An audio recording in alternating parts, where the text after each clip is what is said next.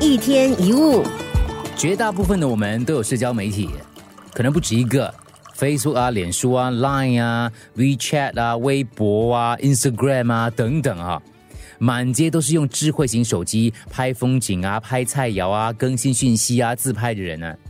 但是疲于应付社交媒体的人也变多了，刚开始是为了好玩啊、联络朋友，到后来却成为很多压力的来源。你可能说压力我没有啊，我很 relax 的在享受社交媒体的互动性啊。但是如果你看到别人给你的贴文或是图片按赞的话，就 like 的话，你会不会有点开心呢？你会不会潜意识里面觉得，诶，其实我还蛮受欢迎的，我还蛮吃得开的，大家好像都很需要我。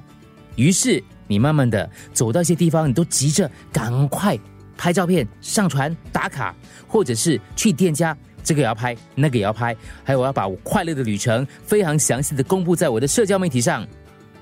慢慢的，你就逐渐被这种非要在社交媒体示众不可的冲动给控制住了。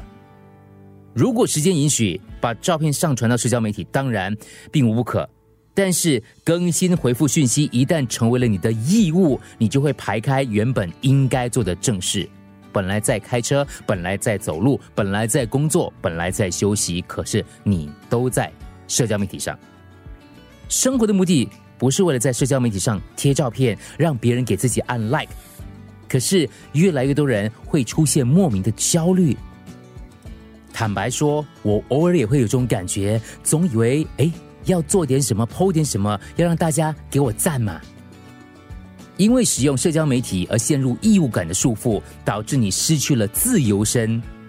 或者，你真的应该考虑远离你的网络社群几天，重新思考以下问题：如果，如果我们都把有限的人生时间继续拿来换取别人给你的 like，值得吗？